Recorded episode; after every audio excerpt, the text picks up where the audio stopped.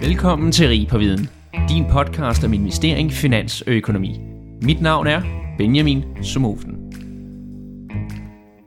Før vi går i gang, så skal det lige nævnes, at episoden her den er lavet i samarbejde med Enterprise Foundations, som øh, forsker i europæiske fondsejede virksomheder. Du skal tage og gå ind på deres øh, hjemmeside enterprisefoundations.dk, og så kan du læse om den forskning, de laver, og du kan tilmelde dig deres events. God fornøjelse. Denne episode af Rig på Viden skal vi tale om et velkendt emne, erhvervsdrivende fonde. Modsat almindelige fonde har erhvervsdrivende fonde typisk medbestemmelse i virksomheder. Der findes mere end 100 erhvervsdrivende fonde i Danmark, mens de bedste eksempler vi kender er AP Møllerfonden, Novo Nordisk Fonden og Carlsbergfonden. Har du egentlig undret dig, hvorfor vi har så mange? Hvad er deres rolle i samfundet, og ikke mindst, hvad siger den nyeste forskning om emnet? I denne episode forsøger vi at give dig alle svarene. Til at blive klogere på emnet har vi inviteret Mark Ørberg ind i studiet, der er assistant professor ved CBS og arbejder aktivt i projektet Enterprise Foundations in Europe under Sustainable Life and Society, der er støttet af The Enterprise Foundation Project under Center for Corporate Governance. Mark, velkommen til. Tak. Du er jo en rigtig interessant profil at have med her i podcasten, fordi du har jo både et ben inde i den akademiske verden, men også ude i den praktiske. Og nu er du så gået tilbage til at blive fuldtidsforsker igen på CBS. Hvad skyldes det spring, du har lavet her? Hvad, hvem er du? Hvem er din baggrund?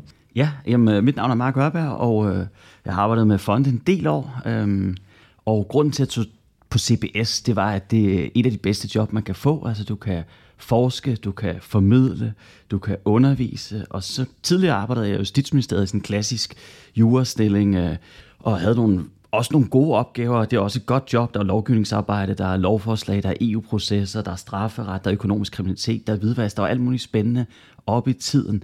Men af alle de ting, jeg arbejdede med, så var fonde ligesom fondsjure det mest spændende, men også på en eller anden måde det sværeste, altså fordi man blander det, vi kalder offentlig ret og privatret på en helt speciel måde, og der var ligesom et hul. Der var ikke så mange, der havde skrevet om det, og så tænkte jeg, lad mig prøve det jeg tager til CBS, og så var det så fedt at være på CBS, at uh, jeg blev, og jeg håber også, at jeg bliver i lang tid.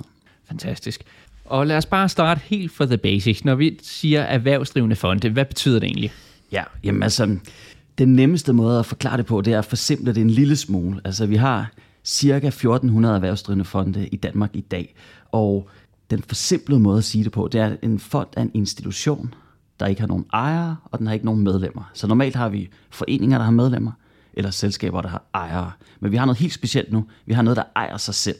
Og fordi den ejer sig selv, så alt det, vi kender fra virksomheder og selskaber, det kan vi ikke rigtig bruge, når vi skal forstå fonden. Så den bedste måde at forklare det er at sige, at en fond har et formål.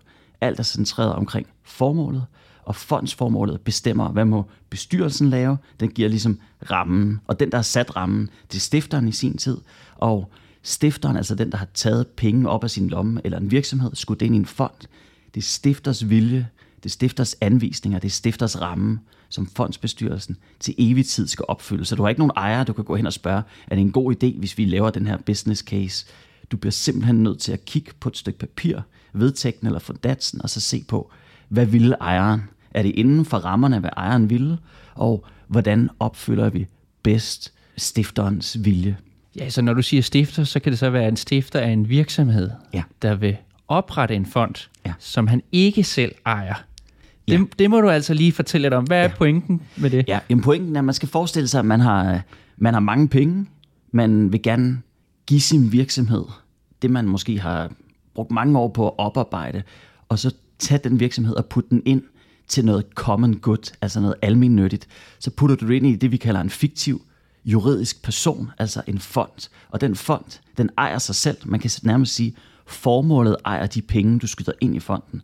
Så hvis du beslutter at tage næsten alle dine midler, for eksempel du har oparbejdet en stor virksomhed, det er dit livsværk, det er din legacy som stifter, og så siger du, jeg er forretningskvinde eller forretningsmand, de midler vil jeg gerne putte ind i en speciel kasse, og den kasse er der lås på for evigt, altså det man på engelsk kalder asset lock, men der er også en purpose lock, altså en formålsbundethed.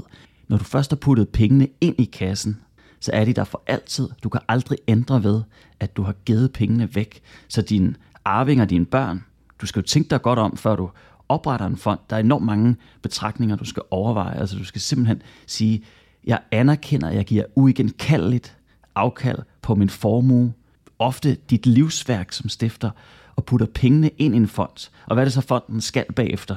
Det er så det her med, at fonden, Erhvervsfonden i Danmark, typisk i næsten alle tilfælde vil det være sådan, at den har to formål, altså to ben, den skal stå på. Det ene ben, det er det erhvervsdrivende, erhvervsformålet, eller aktivitetsformålet, eller virksomhedsformålet. Og det andet ben, det er det, vi kalder uddelingsformålet, altså det, som i næsten alle tilfælde er et almen formål. Altså det skal gå til noget almen nyttigt, noget almen velgørende, noget public good, public benefit, vil man sige på engelsk, altså sundhed eller humanitære formål eller miljøformål eller lignende. Yes, jamen det var en meget god forklaring, og jeg tænker, at mange, der måske også har studeret udenlands på kandidaten, kender til Nordea-fondet, der har været rimelig generøse, når man skal ud øh, og studere med legater. Så det må være uddelingsperspektivet, men hvis vi så, lad os bare holde fast i den fond, eller en anden type fond, hvad kan det erhvervsmæssige så være et eksempel på, hvis vi ja. tager det andet ben? Ja, Jamen, øh, erhvervsformålet, det kan være enormt mange ting, men hvis vi tager nogle af de store, det kunne være, nu nævnte du Carlsberg og Novo og AP Møller, altså at tanken er, at stifter simpelthen skriver på et papir, I skal videreføre, drive og understøtte mit livsværk, min virksomhed, det kunne være Mærsk for eksempel, og det ene ben er så at videreføre det og forvalte virksomheden på en god måde, og så samtidig, når du så får et overskud fra virksomheden, uddele, uddele det til de almindelige formål. Så typisk vil du have i selve fondens formålsbestemmelse den allervigtigste paragraf, hvor der står, du skal være knyttet til virksomheden og varetage virksomhedens interesser med henblik på at uddele til de almindelige formål. Så man kan både se virksomheden som et selvstændigt formål, men også et middel til det almindelige, til det uddelingsmæssige, til uddelingsformålet. Så har fonden også indflydelse på, på driften? Ja, man kan sige, typisk vil fonden jo være øh, kontrollerende ejer, og det betyder, at det kan godt være, at de store beslutninger nede i selskabet, de tages i bestyrelsen og via generalforsamlingen, men i og med, at du har bestemmende indflydelse, så kan du også bestemme retningen for selskabet, og ofte vil det også være sådan, at man uformelt, hvis der er store beslutninger, der skal fremlægges på en generalforsamling, så er direktionen nede i eller bestyrelsen nede i selskabet, de har spurgt på forhånd fonden som majoritetsaktionær, kan I stå inden for det her? Hvis vi udpeger en ny direktør, eller hvis vi går den her vej rent driftsmæssigt, er det så i overensstemmelse med det, I ønsker op i fonden? Fordi I har magten, I vil kunne udskifte bestyrelsen. Okay, så lad os prøve at tænke lidt mere generelt på det her. Altså for netop, som, du, ja, som vi taler om, Carlsberg, Novo Nordisk, der er Lundbæk-fonden. Altså, du kan nærmest tage til 25 og så proppe en fond op på, på ja. mange af selskaberne. Altså, det er jo en rimelig stor andel af, af virksomhederne i Danmark, der er ejet af erhvervsdrivende fonde. Kan man sådan overordnet sige, hvad har det af betydning for dansk økonomi, at vi er mm. i sådan en stor fondstruktur? Ja, man kan sige for en forholdsvis lille økonomi som den danske globalt set, så har det stor betydning. De sidste tal, jeg kender til, det er 17 ud af 25 på C25 der var fondsejet, altså de 17, eller 17 ud af de 25 største. Ikke? Og det er jo et kæmpestort tal. Betydningen er svær at beskrive, men hvis man skal forsimple det en lille smule øh, til sådan en, øh, en a nutshell beskrivelse, så kan man sige, at der er en dobbelt betydning. Den ene betydning, det er det forretningsmæssige. Du har en masse store virksomheder, der er i Danmark og beholder deres hovedkvarter i Danmark og har fokus på Danmark og har arbejdspladser i Danmark og via deres værdier og drift og forvaltning og kultur i virksomheden simpelthen kan påvirke Danmark, påvirke det danske nationalprodukt, men samtidig også nu, hvor de uddeler i danske kroner mellem 21 til 25 milliarder kroner hvert eneste år, så er det jo enormt mange penge i forhold til, altså, hvad det offentlige selv kan fordele inden for forskellige velfærdsområder. Det er så mange penge, at for eksempel forskning, humanitær bistand, også i dag folkeskole, alle mulige områder, væsentlige politiske områder i Danmark, bliver væsentligt påvirket af fondene og de beslutninger, som de enkelte fondsbestyrelser tager.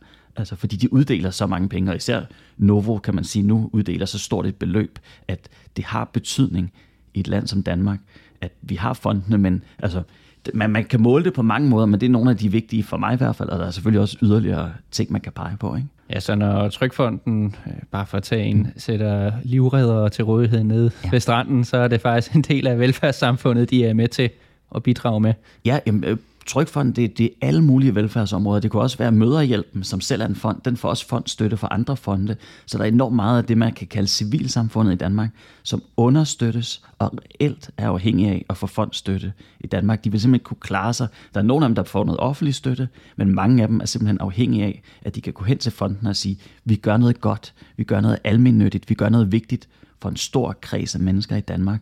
Og fordi vi gør det, vil vi bede jer om at uddele til os, og mange af fondene uddeler så og er med til at holde hånden under civilsamfunds Danmark. Så sådan, både Business Danmark er de selvfølgelig vigtige fondene, men også uddelingsmæssigt, altså at der er så mange organisationer, frivillige foreninger og alt muligt, de vil ikke kunne fungere uden at få støtten. Og på forskningssiden kan man sige, nu er jeg selv fra CBS, hvor vi får offentlig støtte, fordi vi er en offentlig organisation, men meget af forskningen er også støttet af de store fonde, og de mellemstore fonde, og fonden er også med til at pege i retning, hvor vil vi gerne have støtte hen. Så man kan sige, at man får både det offentlige input, men man får også det private input, hvor fondene som eksperter inden for deres enkelte områder, nogle er jo dygtige til hjerneforskning, nogle er dygtige til hjerteforskning, man har sin ekspertise, og der er de enormt gode til at komme ind og understøtte, af min opfattelse i hvert fald. Altså, hvor er der et behov? Hvor vil samfundet få mere værdi, hvis vi støtter jer? Og det tvinger på en eller anden måde mange meget dygtige forskere til at sige, at vi bliver nødt til at søge fondene for at få støtte til at gennemføre meget vanskelige, omfattende projekter, men fordi man ligesom skal lave de her ansøgninger til de store danske fonde, så bliver man også tvunget til at sætte ord på, hvad er det, vi gerne vil gøre, hvad er vores problem, hvad er vores metode, hvad er vores løsning, på en måde, så andre kan forstå det. Og på den måde, så bliver man også tvunget til at kvalificere sin forskning så man ikke bare skal referere til sin institutleder eller sin dekan, og simpelthen komme med noget, der kan overbevise ledelserne i de danske fondsbestyrelser. Så kan man spørge, jamen, hvad ved ledelser i danske fondsbestyrelser om, øh, om forskning? Der er jo nogle af dem, der er bare businessfolk og alt sådan noget. Så kan man sige, jo jo, men det er jo mange af de dygtigste folk fra den danske elite, business elite, der sidder med i fondsbestyrelserne, og de ved rigtig mange ting, men fonden har jo også tilknyttet det, man kalder uddelingskomiteer. Og de her enkelte uddelingskomiteer, der sidder nogle andre eksperter i Danmark, der er udpeget til netop inden for deres område, det kunne være kraftforskning, og pege på, hvad der er mest behov for. Hvordan får vi mest ud af vores uddelingspenge, hvis vi gerne vil støtte forskning inden for kraft? Hvordan gør vi det bedst? Så på en eller anden måde giver det noget ekspertise, nærmest som tænketanke, som taler sammen og udfordrer hinanden og kvalificerer forskningen, så vi ikke bare spilder en masse penge på at være forskere, nødvendigvis selv har lyst til. Det kan jo være gode ting, de selv har lyst til, ikke? men altså nogle gange det der med, at du får noget input udefra, der er med til at vise, hvilken retning skal vi gå, så vi får mest ud af pengene. Og det tror jeg også er en væsentlig ting for de danske fonder, især deres forskningsstøtte uddelinger. Ja. Det er faktisk lidt sjovt, fordi jeg havde længe gået og troet, at erhvervsdrivende fonde, det var egentlig et meget dansk koncept. Men når jeg så begynder at grave lidt ned i det og læse noget af det, du har skrevet, så finder ud af, at vi skal ikke længere end lige over Øresund til Sverige eller syd for øh, til Tyskland, at de har ja. også fonde. Ja. Men man siger, at de danske de er lidt mere pragmatiske. Kan, ja. du, kan du kort ja. lidt fortælle, hvad, hvad altså, er det, der, der sker i vores nabolande ja. kontra herhjemme? Altså man kan sige, det, det er svært at lave sådan et videnskabeligt bevis for, at vi er mere pragmatiske, men alle, jeg har talt med, er enige om, at det er opfattelsen hos eksperter og forskere, at i Danmark er vi lidt mere pragmatiske. Hvordan er vi så mere pragmatiske? Øh, det hænger sammen med, at vi har en fondsmyndighed. Fondsmyndigheden i Danmark, den skal godkende visse store beslutninger, sådan noget ændring af formålet, salg af virksomhed, øh, den kan også træde ind, hvis bestyrelsen kommer ud for samarbejdsvanskeligheder. Måske tre mod fire, der er kæmpe kamp om, hvordan skal vi drive fonden. Så i stedet for, at man går til domstolene, så kan man gå til Erhvervsstyrelsen og få deres take på, hvordan skal det her løses. Og så får man typisk et hurtigt og højt kvalificeret svar, og får uenighederne bragt til ende. Og altså, noget af det, der hjælper med i det danske system, når vi har en myndighed, som blander sig, det er, at vi får sluttet tingene, før det bliver til store problemer. Men også samtidig, hvis man så skal have ændret et eller andet, for eksempel fondsformålet, så udgangspunktet er sådan rent juridisk, teoretisk, at man kan ikke ændre formålet, det skal være der for evigt, det er en del af fondens natur. Når først fondens stifter har lagt pengene ind i fonden og sagt, I skal have det her formål for altid, så skal man også have det for altid, og fonden skal være i princippet for evigt. Men verden ændrer sig jo. Nogle gange er der sket noget siden Stifter Jacobsen stiftede øh, Carlsbergfondet i 1876, øh, som den omkringliggende verden rundt omkring fonden, altså samfundet eller inden for fondens virkeområde, tingene ændrer sig jo på måder, man ikke kunne have forudset. Og så er man nogle gange nødt til at ændre formålet. Og der er de danske myndigheder markant mere tilbøjelige til at give en tilladelse. Den skal være velbegrundet, og man skal respektere stifterviljen. Men i Danmark, sammenlignet med for eksempel Tyskland og Sverige, er der en større sandsynlighed for at få en tilladelse, hvis forholdene har ændret sig. Man er ikke lige så stive i betrækket. Man har meget mere forståelse for, at hvis forholdene har ændret sig, så må vi ændre formålet en lille smule. Vi må tilpasse det virkeligheden, og de ændrede, det kunne være konkurrencevilkår, det kunne være markedsvilkår. Type eksemplet kunne være Carlsberg, der 100 år efter stiftelsen, de var stiftet i 1876, øh, fik ændret formålet over et par omgange, sådan at i stedet for at man skulle have en meget, meget stor ejerskabsindflydelse, så kunne det være en lidt mindre, og så kunne man lave aktieklasser osv. Altså simpelthen få kapital udefra, og det er jo fondenes store problem nogle gange, at hvis man ikke kan få kapital udefra, så kan det være svært at vokse i en globaliseret, konkurrencepræget verden. Og der er de danske myndigheder, i hvert fald sammenlignet med de svenske, og især de tyske, enormt meget mere forståelige, øh, eller de har meget større forståelse for, hvornår kan man ændre formålet med respekten for stifterviljen. Ikke? Altså sådan, de har bare en bedre vilje til samarbejde med de enkelte fondsbestyrelser. Så derfor er mit indtryk også, at de danske fondsbestyrelser overordnet set synes, at det er en god ordning med en myndighed, der holder øje med bestyrelserne, der skal give tilladelse til visse ting, fordi myndigheden har forståelse for forretningssiden af fonde også, og ikke kun noget med uddelinger. Lad os sige, at man var en stor svensk eller tysk bilproducent, ja. der blev stiftet 100 år siden, og sagde, stifteren skrev, at formålet skulle være at fremme øh, drift af motoriserede køretøjer, altså det vil sige på benzin og diesel. Hvad, hvad kunne det give af, af udfordringer? Vil der så i praktik være en fond, der skulle stemme nej til al konvertering til elbiler og grøn omstilling, fordi det var i formålet, selvom alle ved, det, det er noget åndssvagt noget, og så skal man ud i retssystemet, eller hvor, hvor, langt, hvor langt væk er det?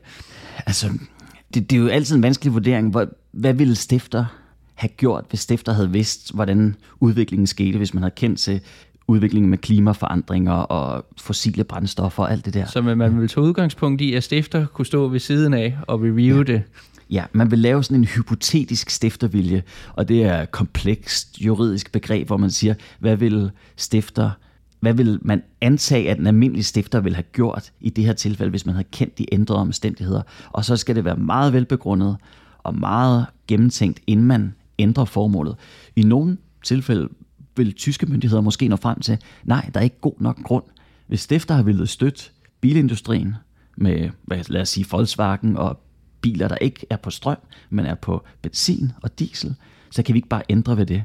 Men i Danmark vil jeg tro, at myndighederne efter en konkret vurdering vil nå frem til, jamen, lad os øh, justere formålet en lille smule og tilpasse det på den måde, at man i stedet for kun at måtte fokusere på dieselbiler og benzinbiler, også må lave andre biler, end det vi havde for 100 år siden, fordi forholdene har ændret sig, så man må lave begge dele, eller noget af den stil. Ja. Det er faktisk meget uh, interessant par paradoks, det kan ud i. Og øh, jeg synes, du er blevet talt rigtig godt varm nu, og ingen undtagelse i dag, jamen, så skal vi faktisk tale om en forskningsartikel. Og din forskningsartikel, vi skal tale om i dag, den bygger faktisk tilbage fra din studietid, fra din kandidatafhandling. Så vil du ikke lige meget kort øh, fortælle grobunden for det hele? Hvad var det, du ønskede at undersøge i, i sin tid, og hvad, hvad kan vi drage af, af hovedkonklusioner? Jo, jo. Altså, øhm, for hvad er det, 5-6 år siden, så besluttede jeg, at øh, det var tid til at prøve at skrive øh, en phd afhandling om fonde. Og der var ikke nogen, der havde skrevet en PhD før, og så ligesom, der var på en eller anden måde lidt bare bund. Og så skulle jeg jo til at forklare alt muligt fra bunden. Og meget af det er også noget med begreber, inden for fondene. Og nogle af begreberne er meget teoretiske og spændende for den helt nørdede fondsjurist, men dem, der er mere sådan almen spændende i min optik, det er dem, der ligesom viser, hvad er fondens natur? Altså, hvordan kan vi forstå fonden bedre? Så det besluttede jeg mig for at skrive om fondes formål. Hvad er fondes formålsbestemmelse? Hvordan opfylder man formålet? Hvad er rammerne for opfyldelsen af formålet? Og hvis man ikke kan opfylde det længere, eller det er blevet meget vanskeligt, hvordan kan man så ændre det? Så jeg tror, jeg vil fremhæve to ting i min afhandling, som senere hen blev udgivet på Djøs Forlag i 2022 og hedder Fondsretten og den levende vedtægt. Den første ting, det er det, man kalder formålet. At på dansk har vi ordet formål. Vi har også øh, andre ord, der minder om formål, men på engelsk har man både end goal, man har purpose, man har objective, man har mange flere ord for det samme. Og hvis man skal forstå, hvad en dansk fond er, så er det meget godt at huske sit engelsk og så sige, jamen, det kan godt være noget, der hedder en formålsbestemmelse i en fond, men det er vigtigt at skelne de forskellige typer af formålsbestemmelser. Hvilke typer af formålsbestemmelser er der så?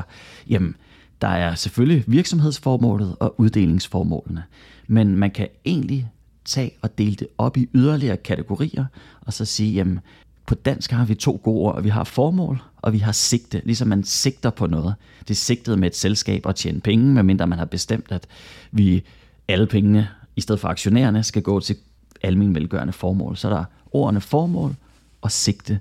Og sigtet med en fond, det er at uddele, eller stille noget til rådighed for nogle andre, gøre noget godt for noget eksternt.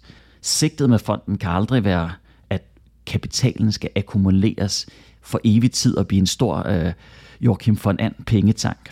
Fonde kan ikke være en pengetank. Det står i bemærkningerne til erhvervsfondsloven. Altså, så selvom formålet i en fond kan være at drive virksomhed, så kan man sige, at det er egentlig mere objective i fonden at have en virksomhed. Det er genstanden for fondens aktiviteter. Det er virksomheds- eller aktivitetsformålet.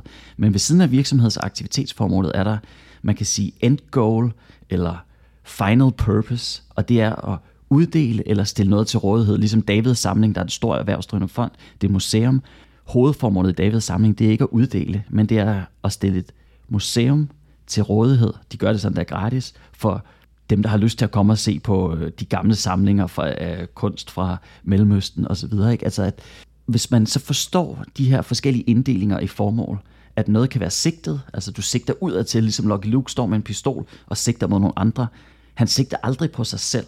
Så man skal huske med fonde, at selve forretningen, hvis det begynder at gå dårligt, så er du på et eller andet tidspunkt nødt til at skille dig af med forretningen. Selvfølgelig skal du have tilladelse af myndighederne, men lad os sige en anden verden, hvor det gik dårligt med ølsalg, alle holdt op med at drikke øl, så på et eller andet tidspunkt vil Carlsberg skulle begynde at lave andre forretningsområder og sælge fra. Selvfølgelig skal de have tilladelse til det, men man bliver nødt til for fondens overlevelse på en eller anden måde at få det, altså få tilpasset formålet, virkeligheden og ligesom på en eller anden måde få formålet til at leve videre for evig tid. Nu sidder du som sagt og arbejder sammen med Enterprise Foundation og er tilknyttet CBS. Hvordan bygger du så videre på det?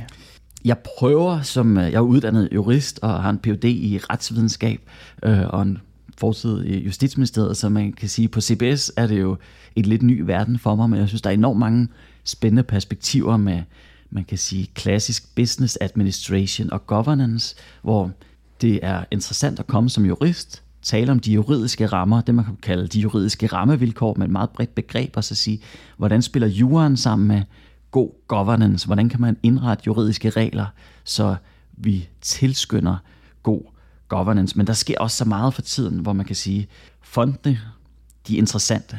Der er fordele og ulemper ved både selskaber, ved fonde og erhvervsdrivende foreninger, ved alle former for øh, selskaber eller fonde, vil der fordele og ulemper. Og så kig på, hvad er fordelene og ulemperne? Kan vi beskrive det på engelsk på en måde, så folk i Singapore eller USA kan forstå det? Ja, det synes jeg godt, vi kan, men vi kan blive bedre og bedre til at beskrive det. Og det er derfor, jeg synes, det er interessant at arbejde sammen med andre forskere på CBS og især Center for Corporate Governance, hvor Enterprise Foundation-projektet er tilknyttet. Øh, og der, vi har flere spændende projekter, både med, kan man lave en europæisk modellov for erhvervsdrivende fonde, og meget af det er jo baseret på det, vi kan se, der virker. Vi kan se Novo nu, der er nummer et eller to i Europa. Det er fondsejet. Hvilken betydning har fondsejerskabet for Novo? Man kan se Patagonia, som blev det er så ikke teknisk set en fond, men funktionelt set er det en amerikansk fond, uden vi skal komme ind i detaljer. Det går så hurtigt for tiden, der er Michael Bloomberg, der overvejer at tage sine milliarder og putte ind i en fond. Vi kender Bosch Foundation i Tyskland, hvor det er samme princip funktionelt, men hvor det ikke er teknisk set en fond, men hvor du laver en konstruktion, hvor du har en selvejende institution, der ikke har nogen ejere, som bare skal opfylde sit formål, eje at drive og videreføre et selskab med henblik på at uddele til noget public good. Det kunne være sustainability, det kan være miljø, det kan være havmiljø, det kan være humanitære ting. Og så sige, hvad er det fonden kan? Den kan især to ting, og det hænger sammen med det, jeg sagde til at starte med. Der er en asset lock og en purpose lock. Hvis du først putter pengene ind, kan de aldrig komme ud. Men til gengæld kan de gå til de almindelige formål til evig tid. Altså, så hvis man vil gøre noget i dag ved mange af de store problemer med klimaændringer og samfundsudfordringer, så er fonden i hvert fald en af de muligheder, man har. Og så er vi selvfølgelig interesseret i at fortælle i Danmark, hvor vi har det mest omfattende juridiske framework for, hvad fonde er. Vi har simpelthen, synes vi selv, og mange andre forskere, vi taler med, den lov, der er mest udviklet, mest specifik, tager bedst højde for afvejningen mellem de forskellige fondsretlige hensyn til, hvordan kan man bruge en fond til at fremme sustainability, til at fremme mange af de ting, som er oppe i tiden. Og derfor er der også mange, der kigger på Danmark nu og ser, hvordan har I indrettet jeres fondslov? Hvad er det, der virker? Og selvfølgelig også, hvad er det, der ikke virker? Der er noget, der er lidt ufleksibelt, fordi du har en myndighed ind over nogle gange. Men der er også andre ting, der virker enormt godt, og nogle mekanismer, hvor vi stadigvæk er på en eller anden måde ved at finde ud af, hvordan skal vi forklare sammenhængene. Hvorfor er det, det virker? For vi kan se anekdotebevis, det virker, men hvorfor er det, det virker? Ikke? Det er det, der er interessant at dyrke videre. Nu siger du, at man skal finde ud af, hvad er godt og skidt ja. med fondene. Altså, ja. Ingen tvivl om, der er mange gode ting ved fondene. Ja. Så det kunne være meget sjovt bare lige at opsummere nu. Hvis du skal sige ja. top tre gode ting, top tre dårlige ting, bare sådan helt kort. Hvad, hvad har du så observeret med erhvervsdrivende fonde? Ja, men jeg synes, øhm, lad os starte med de dårlige ting, og så slut med de gode. Altså, ja, den dårlige gode. nyhed først ja. starter vi med. Altså, de danske erhvervsfonde, det kan godt være lidt ufleksible nogle gange, fordi hvis man skal tage et konkret eksempel, lad os forestille os en virksomhed, der er fondsejet. Det begynder, virksomhedens vilkår begynder at ændre sig, fordi der er konkurrence eller markedsvilkår langsomt ændrer sig. Sådan sker det jo på markeder. Hvad gør man så? Så direktionen går til bestyrelsen, og bestyrelsen tænker, at vi skal til at gøre noget. Men så skal man jo spørge sin majoritetsaktionær, fondsbestyrelsen, hvad kan vi gøre? Så først så skal man have et flertal nede i virksomhedens bestyrelse. Når man så har et flertal, så skal man op i moderfondens bestyrelse og have et flertal.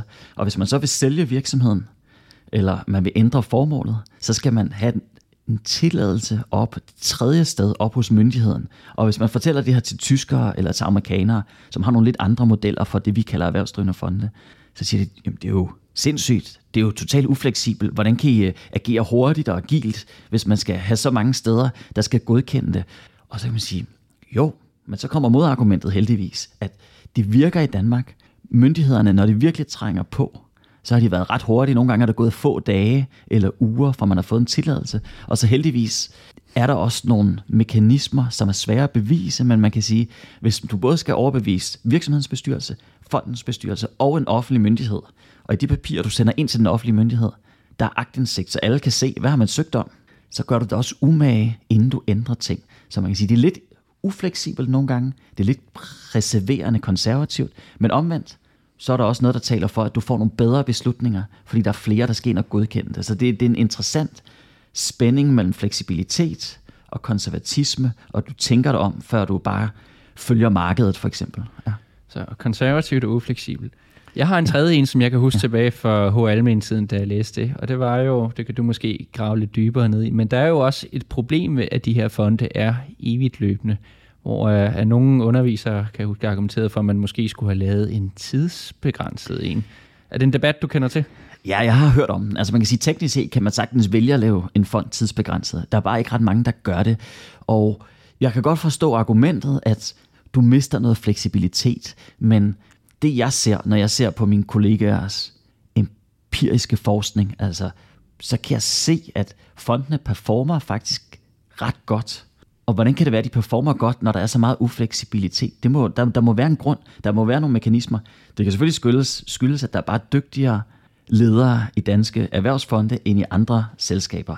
Det tror jeg ikke er tilfældet. Jeg tror, der er noget særligt med fonden, når du har de her kontrolmekanismer, og jeg tror også, der er noget særligt, når du skal sidde som fondsledelse og tage højde for, hvad vil stifter have gjort, hvis stifter stadig kunne bestemme? Hvad er det, der står i formålet? Hvad er det, vi skal holde os inden for rammen af. Hvad er det for en legacy? Hvad er det for nogle virksomhedsværdier?